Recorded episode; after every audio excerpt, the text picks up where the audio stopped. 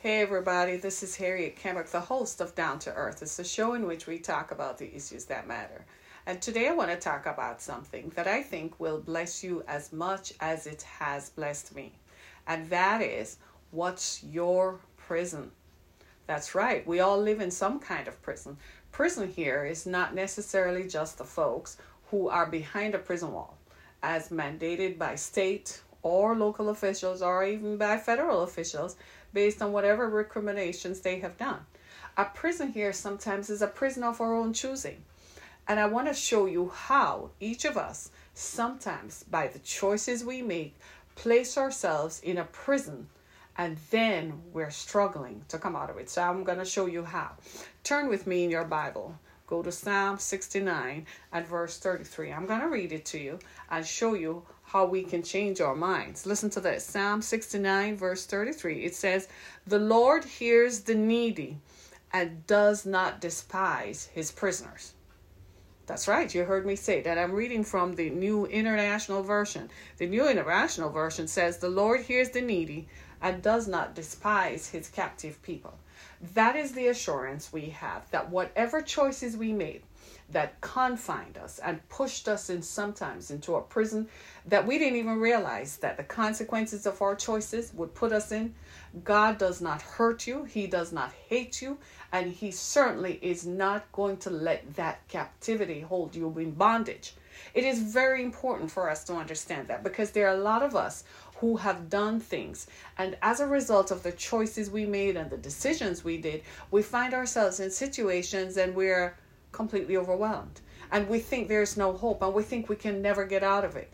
And even if you hear the message of salvation that God loves you, you're not going to respond to it because you think I've done something so horrific and so horrendous. There's no way that God can find something good in you. So I want to tell you about my story.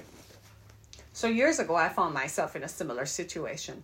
I lived in a self imposed prison. What was that, Harriet, you might ask? Well, I married the wrong person. And consequently, as a result of marrying the wrong person, so I hit choice, right? So I married the wrong person. He told me he loved me, but love does not hurt. So why are you beating me up? Love is not abuse. The Bible says love is a good and perfect thing. It cometh from the Lord. So if love is perfect and good, why are you beating me up? So I lived with him. We were married. And I found myself in what I call a gilded cage. I had the most beautiful house with a swimming pool, with a tennis court. I kid you not. I had people who waited on me. I had somebody who made my breakfast, even did my laundry. I had somebody who cleaned the pool and somebody who even washed the car so that when I stepped out of the house in the mornings, my car was ready and primed and turned on, and all I needed to do was to get in it and drive to work. I called it a gilded cage because within the walls of that were my prison. I was imprisoned by the choice I had made in marrying somebody who was abusive.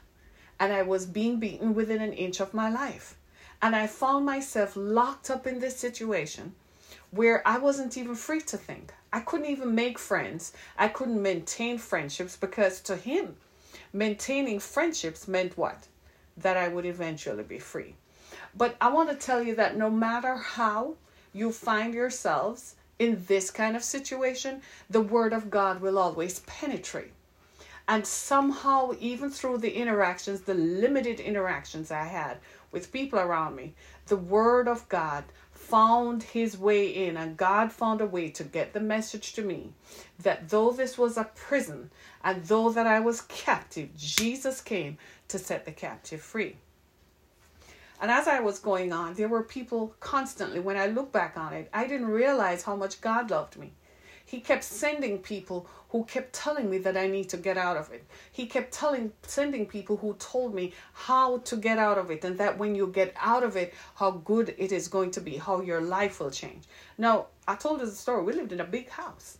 There was a swimming pool and a tennis court. I could not imagine that there could be life outside of that.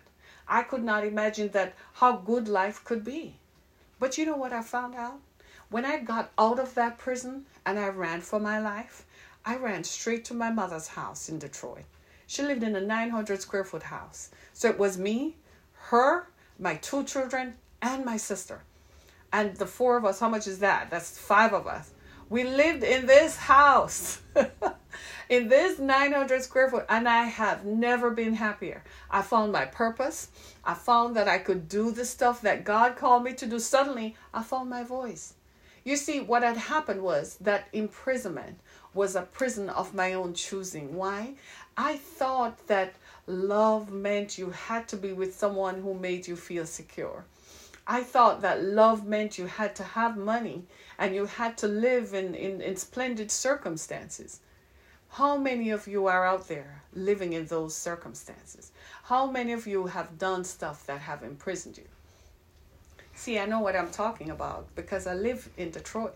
And let me tell you one of the things I see. As I drive around and I look at people, I look at folks, I am looking at how much we are imprisoned by our choices. And I'm not saying this is common just to Detroiters. This is common to all of us because, frankly, had it not happened to me, it wouldn't have resonated.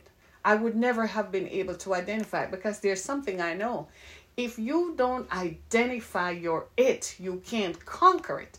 And if you can't identify, how are you going to conquer something you can't identify? So I had to identify the imprisonment, my mental imprisonment. See, I wasn't mandated by the state or the local government or the federal government to be in a prison. I ended up in a self imposed prison. So I'm going to ask you this question again. How many of us have found ourselves in prisons of our own choices? You know, sometimes I watch folks all the time, I watch people around me, and I watch how we continue to make decisions. Your parents tell you, don't hang out with that person. Your friends tell you, don't date that guy, don't date that girl. And you still go and do it. And then you end up in a situation where you find yourself you can't get out. How many of us have picked up a blowpipe and taken a spliff and smoked something because somebody told us to do it?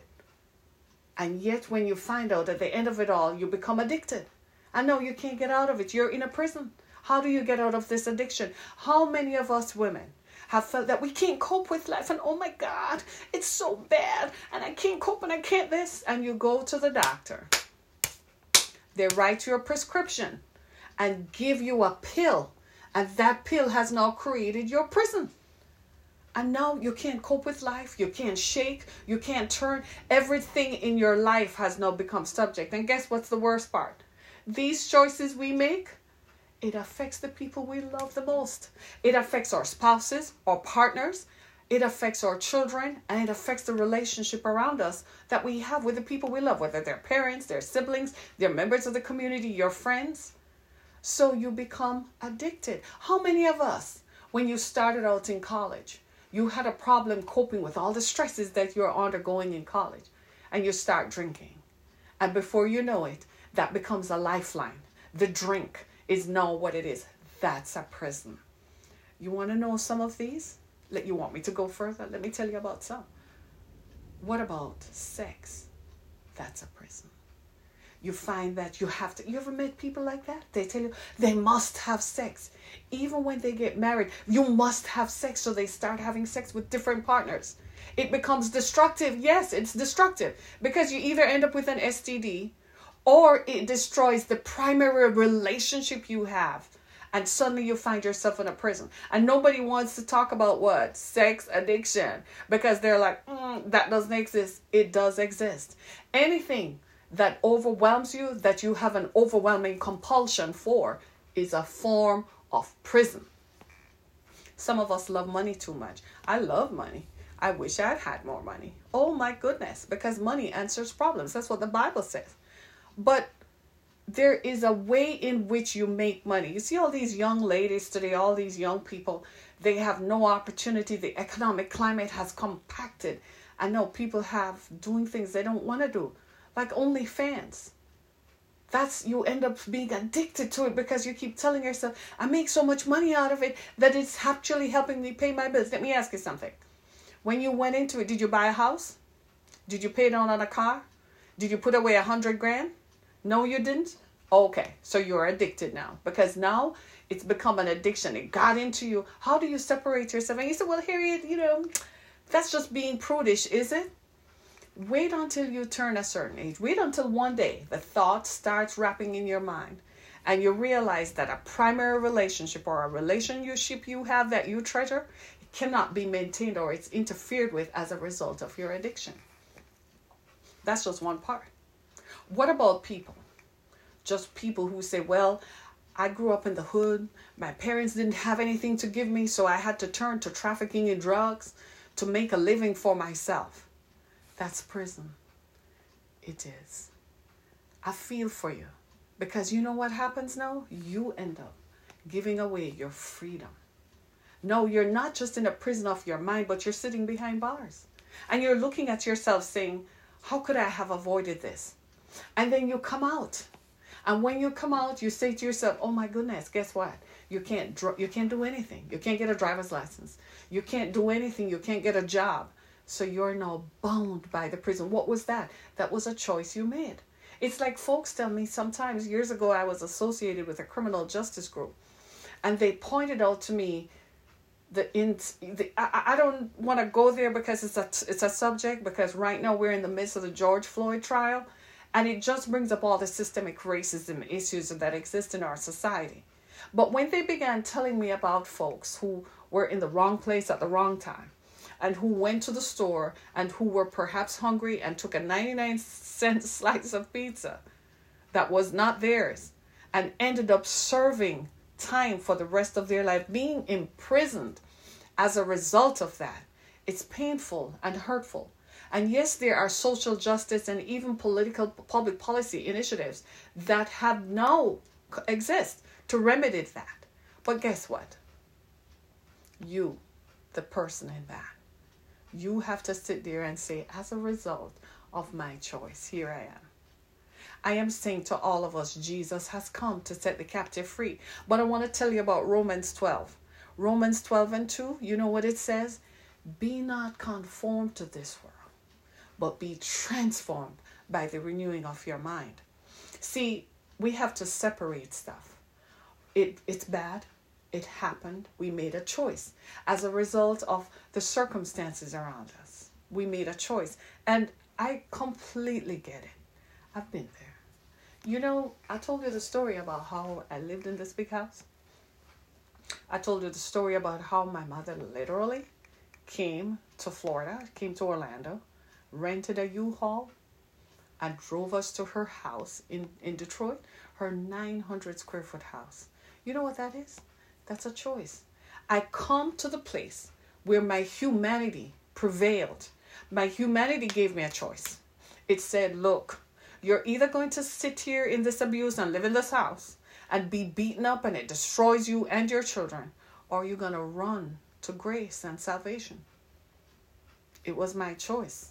I looked around me one day and I'm in this house, and I kid you not, the master bedroom uh, closet could hold a twin size bed. I literally had built an altar in there. I had comforters on the floor. My two girls would come in there with me. The ba- at the time, my youngest was my was a baby, and the literally, I built an altar in there. I had the Bible in there. I was praying for deliverance. The deliverance came, but it didn't come the way I wanted it to. You know how I wanted the deliverance to come? I wanted the deliverance to come with Jesus or some guy coming riding in on a white horse to my emotional rescue or something. I wanted the deliverance to come where I just simply, easelessly and seamlessly go from one lifestyle change to the other. It didn't come like that. Just like I put myself in that situation, I had to work my way out. It started with me agreeing in my mind that it wasn't going to work being in Orlando, that with two children and being an undocumented immigrant was not going to work. I needed support. I had to accept that. Then, when I came to Detroit, I had to start all over. I had nothing now all my adult life I'd had my own home. Now suddenly I don't have that. I had to go start working at a McDonald's. Yes, I did. I started working at a McDonald's because I had to know what start all over again. I had spent years out of the workforce. I had no skills. I had to start at the bottom. You know what I told myself? My family thought they gave me three months. They thought I would not survive. They thought I wouldn't make it. They thought I would get up and turn around and go right back to the gilded cage, the prison that I was in. They said, There's no way she's going to like it. But I surprised everybody. I decided that if this is what I had to do to make sure I never lived in another prison again, then that's what I was going to do. And that's what I did. I worked my way out of it. I didn't just work physically, but I also worked my mind. I transformed myself. I read the Bible. I determined what was God's idea of me. What image did God create me in? If that image is better than the image that I had before, then I'm going to erase that. And I'm not going to live according to what my circumstances dictated. According to my circumstances, I was supposed to be jacked up. You know how that is. They tell you you don't come from anywhere, that you don't have anything. How was I supposed to publish three books and be on TV, on radio? Yes, I've done that too. Right? How was I supposed to? My podcast is on eight different platforms around the world. How was I supposed to do that with the background that I had? I let this word the Word of God transform my life and I let it work within me. I'm not telling you something that I wouldn't do. I'm telling you what worked for me. What you're seeing now is the evidence. And I'm just going to level with you right now and be as transparent as possible. This was not how I designed it. Me. No, this wasn't how I designed it. I thought it was going to come the minute I walked out of the abuse. No. God would not get the glory. And you know what else? You would not believe it. But you know what you're looking at right now? Why you believing me right now? I look like I don't look like the stuff that I came out of. Do I look like I walked through the fire? Even my words, do you hear the pain in my voice? No. You know what happened? I transformed myself based on what God says about me. Ask the people around me. There have even been people who had to leave whom I left, who left me. They left because they could not stand and could not understand why I stuck to Jesus. Because I felt that Jesus was my lifeline. Look, you ever been fishing? And you throw a line to the fish? And the fish got hooked. That's what happened to me. So there I am coming up out of the water, and the fish hooked me, and the fish is Jesus. And he used the word to reel me in and he reeled me in. And just when I thought I had enough, he said, Come and reason together. And he said, Come and let us talk together. Let me show you the plans I have for you. Yes, it's all in the Bible. He said, Come on, let me show you. And they're trying to tell me it's not going to work. Your background says this. The statistics say that. You're now a statistic. Oi, hey, let me tell you what happened. Remember, I told you about those two girls? One was a baby well, you know what the baby is now? The baby now is a freshman in college. And the oldest one, God bless my children, the oldest one is a lawyer today. They even took the money that was set aside to send them to college. They took it and left me bereft with nothing. But what did God say? He said, I will not hold you captive and I don't hate you. Yes, God hates the circumstances that have made us be imprisoned, but He doesn't hate you. The Bible says God hates the sin, not the sinner. I wish more preachers would talk about that. I wish the preachers really would. The people who call themselves preachers were always pontificating and postulating and jumping up on the stage. I wish they would just tell you the real doggone truth, the real truth of the matter. You know what the truth of the matter is? God loves you no matter what you've done, no matter where you've been, no matter what choices you make. Yes, you picked up the crack pipe knowing it was going to be bad. And yes, it caused you to be imprisoned by crack and addiction and rendered you broke and rendered you in and out of prison and made your life hell destroyed the relationship between you, your parents, your siblings, your children, even your friends left you. God hates the crack. He doesn't hate you. God hates that choice you made that set you down a path and now you're sitting there and you're like, oh my goodness, I can't even get out of this. And you're like, I can't get out. I don't know what to do. Let me help you. I want you to call that number you see on the screen 1 800 999 1002. We're going to pray for you. And we're going to pray and believe God for you. You can also go to my website, harrietkamek.com. Send me an email. I will answer you. Me, yes, me personally. I'm going to pray for you and know that the walls of that prison they must come down they will come down because that's what god did for me and i'm convicted by this the bible says in romans i am persuaded by this great gospel i am persuaded because it worked for me so you want to ask me how long it took well therein is the victory. Because guess what? It didn't happen overnight. It was not an expeditious supernatural overnight thing. The deliverance was quick, but the process of renewing my mind, getting me out of the captivity, was a while. It was 2003. Today is 2021. That's what, 18 years in between. I don't know if it's going to take 18 years for you. I don't know if it's 18 days. I don't even know if you have 18 minutes. But I do know that you must take the first step. I do know you must step and you must ask God. So why don't I just pray with you right now? We're just going to pray right here, right now, right here, right now. We're just going to pray and believe God for you that the best is yet to come. Not some trumped up saying that this is what I know. For years, when I was on radio, I was a single parent. It was me alone. I never got any of that stuff people get. I didn't know what child support was. I didn't get alimony, despite being having been married for 13 years. He declared himself indigent so he wouldn't have to pay anything. I kid you not. I was on radio working and I was on radio and I used to tell folks for years the best is yet to come. When I was saying that sometimes, I didn't even know how my next radio, because I was an independent broadcaster, I didn't even know how that was going to be paid. I only knew I had a little job and I was stretching it as far as I could to do everything I could to make a future for my children and to provide them with a safe space so that they would not experience what I experienced. And all I can tell you right now, in the name of Jesus, Father, in Jesus' name, as we go to the throne, I pray for my friend who is watching. I pray that they will see that the walls of their prison can come down. I pray, oh God, that you will meet them and intersect them and according to your word they are transformed. And let them hear the words of Psalm 69 and verse 33 that God does not despise his captive people. God does not despise his people who are imprisoned, not just by choices we made, but sometimes by things we have done, things we weren't even guilty of. And Father, just thank you today for grace that you set them free in Jesus' name. Amen. I just want to tell you sometimes when I drive around and I just look at people and I realize that sometimes the poverty, the economic poverty and depravity that we live in is caused sometimes by the choices that we made, and people are living in regret. That if I had not robbed that bank, if I had not held up that convenience store, if I had not become so angry, why was I so angry that I shot someone? I'm telling you, it happens.